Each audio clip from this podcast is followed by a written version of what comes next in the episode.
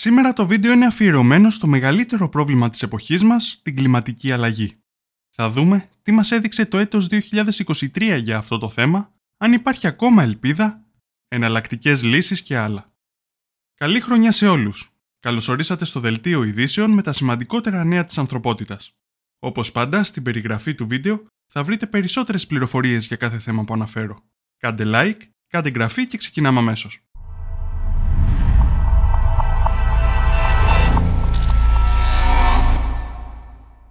Το 2023 πέρασε και φαίνεται πως ήταν η θερμότερη χρονιά στην καταγεγραμμένη ιστορία. Και γι' αυτό το λόγο είδαμε και πολλές συνέπειες με ακραία καιρικά φαινόμενα σε όλο τον κόσμο.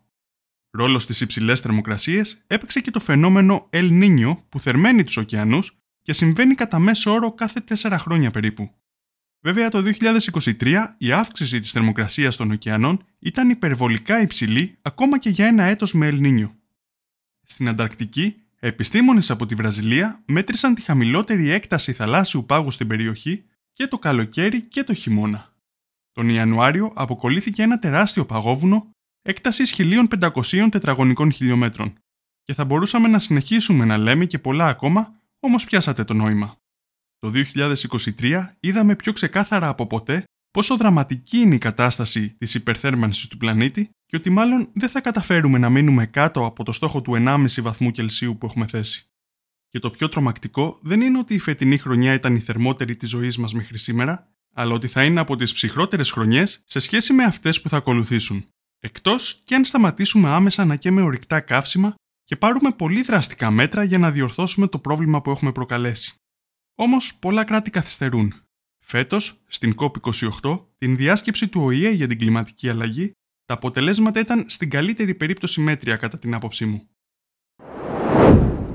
Μιας και μιλάμε για την υπερθέρμανση του πλανήτη, νομίζω ότι είναι μια καλή ευκαιρία να ρίξουμε μια ματιά στην ιστορία της γης και στα ατμοσφαιρικά επίπεδα διοξιδίου του άνθρακα που υπήρχαν στο παρελθόν.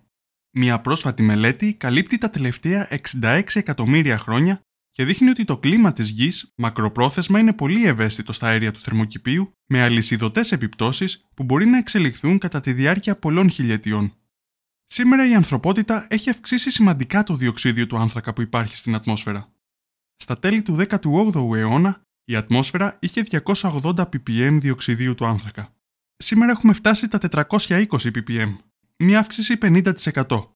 Σύμφωνα με τη μελέτη, η τελευταία φορά που το διοξίδιο του άνθρακα έφτασε σταθερά στα σημερινά επίπεδα ήταν πριν από 14 εκατομμύρια χρόνια, δηλαδή πολύ νωρίτερα από ό,τι δείχνουν ορισμένες υπάρχουσες εκτιμήσεις. Επίσης, η έρευνα λέει ότι αν διπλασιαστεί το διοξίδιο του άνθρακα, η θερμοκρασία του πλανήτη θα αυξηθεί από 5 έως 8 βαθμούς Κελσίου. Ο Gabriel Bowen, καθηγητής του Πανεπιστημίου της Γιούτα και ένας από τους συγγραφείς της έρευνας, λέει ότι ανεξάρτητα από το πόσους ακριβώς βαθμούς αλλάζει η θερμοκρασία, είναι σαφές ότι έχουμε ήδη φέρει τον πλανήτη σε ένα εύρος συνθήκων που δεν έχει δει ποτέ το είδος μας.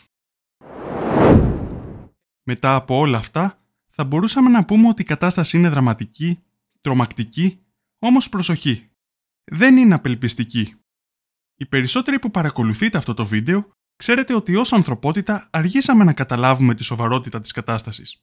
Δηλαδή, ακόμα δεν την έχουμε καταλάβει, αλλιώς θα είχαμε πάρει τα απαιτούμενα μέτρα που χρειάζονται. Όμως υπάρχει κίνδυνος και στην απέναντι πλευρά. Εκεί που θα απελπιστούμε. Που θα θεωρήσουμε ότι είμαστε καταδικασμένοι και δεν μπορούμε να κάνουμε τίποτα για να αποφύγουμε τη μοίρα μας. Κάτι που θα μας οδηγήσει στην απάθεια. Αυτό δεν είναι θεωρητικό. Υπάρχουν νέοι άνθρωποι που νιώθουν έτσι. Που δεν βλέπουν μέλλον για τους εαυτούς τους και για αυτόν τον λόγο ούτε σκοπεύουν να φέρουν στον κόσμο παιδιά. Έτσι, κάθε φορά που θέλω να πω κάποια άσχημα νέα για την κλιματική αλλαγή, νιώθω την ανάγκη να μιλήσω και για καλά νέα. Επειδή υπάρχουν, επειδή είναι σημαντικά και επειδή υπάρχει ελπίδα. Λοιπόν, το πολύ καλό νέο για το οποίο θέλω να μιλήσω είναι η τεράστια ανάπτυξη της ηλιακής ενέργειας που ξεπερνάει πολλές από τις προβλέψεις που είχαν γίνει στο παρελθόν. Το 2021 εγκαταστάθηκαν φωτοβολταϊκά 182 γιγαβάτ Δύο χρόνια μετά, το 2023, εγκαταστάθηκαν 413 GW. Αυτή είναι μια αύξηση κατά 127%. Σε μεγάλο βαθμό αυτό έγινε χάρη στις μαζικές εγκαταστάσεις ηλιακής ενέργειας από την Κίνα, όμως αύξηση στο ρυθμό ανάπτυξης των φωτοβολταϊκών παρατηρείται σε όλο τον κόσμο. Όπως φαίνεται, η εκθετική ανάπτυξη θα συνεχιστεί και βρισκόμαστε σε καλό δρόμο για να πιάσουμε, και να ξεπεράσουμε ακόμα τους στόχους που έχουν τεθεί. Σύμφωνα με τον καθηγητή ηλιακής οικονομίας Christian Breyer, καμία άλλη ενεργειακή τεχνολογία στην ιστορία δεν έχει αναπτυχθεί τόσο μαζικά και απότομα όσο τα φωτοβολταϊκά. Πέρα από τα ορυκτά καύσιμα που είναι η κύρια αιτία παραγωγής αερίων του θερμοκηπίου, πολύ μεγάλες συνέπειες για το περιβάλλον έχει και η κτηνοτροφία. Η παραγωγή κρέατος είναι με διαφορά πιο επιβλαβής για τον πλανήτη μας από κάθε άλλο είδος τροφής. Μια πολύ μεγάλη έρευνα που έγινε πρόσφατα έδειξε ότι οι vegan διατροφές είχαν ως αποτέλεσμα 75% λιγότερες εκπομπές αερίων του θερμοκηπίου, ρήπανσης των υδάτων και χρήσης γης σε σχέση με διατροφές που περιέχουν περισσότερα από 100 γραμμάρια κρέατος την ημέρα. Οι vegan διατροφές μειώνουν επίσης την καταστροφή της άγριας ζωής κατά 66% και τη χρήση του νερού κατά 54%. Σύμφωνα με την έρευνα, το τι τρώγεται έχει πολύ μεγαλύτερη επίδραση στο περιβάλλον από την τοποθεσία και τον τρόπο που παράγεται. Δυστυχώς στις πλούσιες χώρες συνηθίζουμε να τρώμε μεγάλες ποσότητες κρέατος. Έτσι, πολλοί άνθρωποι, συμπεριλαμβανομένου και εμένα, προσπαθούμε να τρώμε λιγότερο κρέας για ηθικούς και ακόμα περισσότερο για περιβαλλοντολογικούς λόγους. Για να το κάνουμε αυτό, χρειαζόμαστε φαγητά που θα καλύψουν αυτό το κενό. Τώρα, μία μελέτη από το Πανεπιστήμιο του Exeter δείχνει ότι μία καλή λύση θα μπορούσαν να αποτελέσουν τα φύκια. Μάλιστα, η κατανάλωση δύο από τα πιο εμπορικά διαθέσιμα είδη φυκιών, η σπιρουλίνα και η χλωρέλα, είναι πλούσια σε πρωτεΐνες και βοηθούν στην ανάπτυξη και τη διατήρηση των μειών σε νεαρούς υγιείς ανθρώπους. Στο μέλλον η έρευνα θα συνεχιστεί και θα εστιάσει σε διαφορετικούς πληθυσμούς όπως οι ηλικιωμένοι. Τώρα σε επιστρέψουμε στην κλιματική αλλαγή και ας πάρουμε το κακό σενάριο. Α υποθέσουμε ότι δεν θα καταφέρουμε να διορθώσουμε την υπερθέρμανση του πλανήτη και ότι η θερμοκρασία θα συνεχίσει να αυξάνεται. Τι θα κάνουμε τότε; Αυτό που θα κάνουμε είναι ότι θα πάρουμε ακόμα πιο δραστικά μέτρα και θα επιστρατεύσουμε τη γεωμηχανική.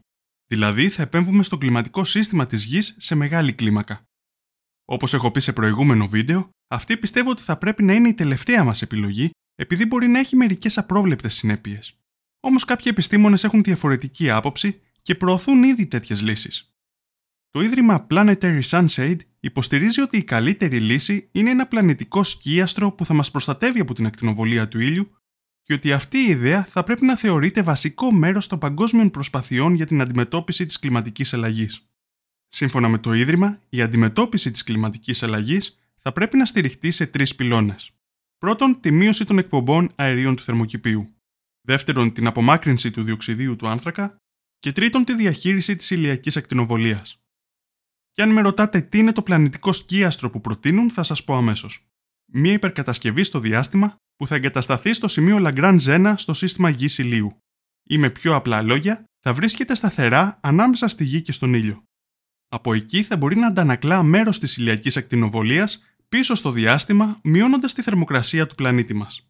Τώρα θέλω να είμαι ξεκάθαρος. Πρέπει να γίνουν έρευνες πάνω στη γεωμηχανική ώστε να είμαστε έτοιμοι για κάθε σενάριο και να μπορέσουμε να προβλέψουμε όσο το δυνατόν καλύτερα τις επιπτώσεις που μπορεί να υπάρξουν. Το σημείο στο οποίο διαφωνώ είναι το να εντάξουμε από τώρα τέτοιες λύσεις στα σχέδιά μας. Δυστυχώς, υπάρχουν συμφέροντα που ψάχνουν τρόπους και αφορμές για να συνεχίσουν να καίνε ορυκτά καύσιμα. Δεν πρέπει σε καμία περίπτωση να αποπροσανατολιστούμε. Οποιαδήποτε άλλη λύση δεν πρέπει να είναι εις βάρος της ενεργειακής μετάβασης. Πρέπει να σταματήσουμε την παραγωγή αερίων του θερμοκηπίου άμεσα. Και πάμε στο τελευταίο θέμα για σήμερα, που είναι και το μοναδικό που δεν έχει σχέση με το περιβάλλον. Αφορά την υγεία. Μια νέα θεραπεία μπορεί να καταστρέψει τα καρκινικά κύτταρα με δόνηση. Οι ερευνητές διαπίστωσαν ότι αν ρίξουν φως στο εγγύς πέριθρο σε ένα μικρό μόριο χρωστικής που χρησιμοποιείται ευρέως για την ιατρική απεικόνηση, μπορούν να το προκαλέσουν συγχρονισμένη δόνηση. Εφαρμόζοντας αυτή την τακτική σε καρκινικά κύτταρα, κατάφεραν να προκαλέσουν την ρήξη της κυταρικής μεμβράνης με 99% αποτελεσματικότητα. Τα πειράματα έγιναν σε ποντίκια και σε εργαστηριακές καλλιέργειες ανθρώπινων κυτάρων μελανόματος. Ένα πλεονέκτημα της τεχνολογίας είναι ότι το εγγύς περίθρο φως μπορεί να διεισδύσει πολύ βαθύτερα στο σώμα σε σχέση με το ορατό φως και να φτάσει σε όργανα και κόκαλα χωρίς να τραυματίσει τους ιστούς. Πολύ πρωτότυπος και ενδιαφέρον τρόπος θεραπείας. Βέβαια, είμαι σίγουρος ότι υπάρχουν αρκετά εμπόδια και θα χρειαστεί αρκετός χρόνος μέχρι να δούμε αν μπορεί να χρησιμοποιηθεί σε ασθενείς. Τώρα θέλω να ευχαριστήσω τους φίλους του καναλιού που με υποστήριξαν με super thanks την προηγούμενη εβδομάδα. Τον Ιωάννη Σιαβίκη, τον Απόστολο Βιτουλαδίτη, τον Κώστα, τον Απομηχανής Θεό, τον Μίτσο 76, τον Poems και τον Χρήστο Χ. Ευχαριστώ και τους υπόλοιπους που με υποστηρίζετε με τα like στα σχόλια και τις κοινοποιήσεις σας. Στο βίντεο πάνω αριστερά μπορείτε να δείτε για την ηλιακή ενέργεια που βασίζεται στο διάστημα. Μια καθαρή πηγή ενέργειας που ίσως χρησιμοποιήσουμε στο μέλλον. Κάτω αριστερά θα βρείτε κάποιο άλλο βίντεο που ο αλγόριθμος στο YouTube προτείνει ειδικά για εσάς. Αυτά ήταν τα νέα για την εβδομάδα που πέρασε. Σας ευχαριστώ πολύ για την προσοχή σας, θα τα ξαναπούμε την επόμενη Παρασκευή. Εύχομαι το 2024 να είναι πιο ειρηνικό και να βρούμε λύσεις για πολλά από τα προβλήματα που αντιμετωπίζουμε.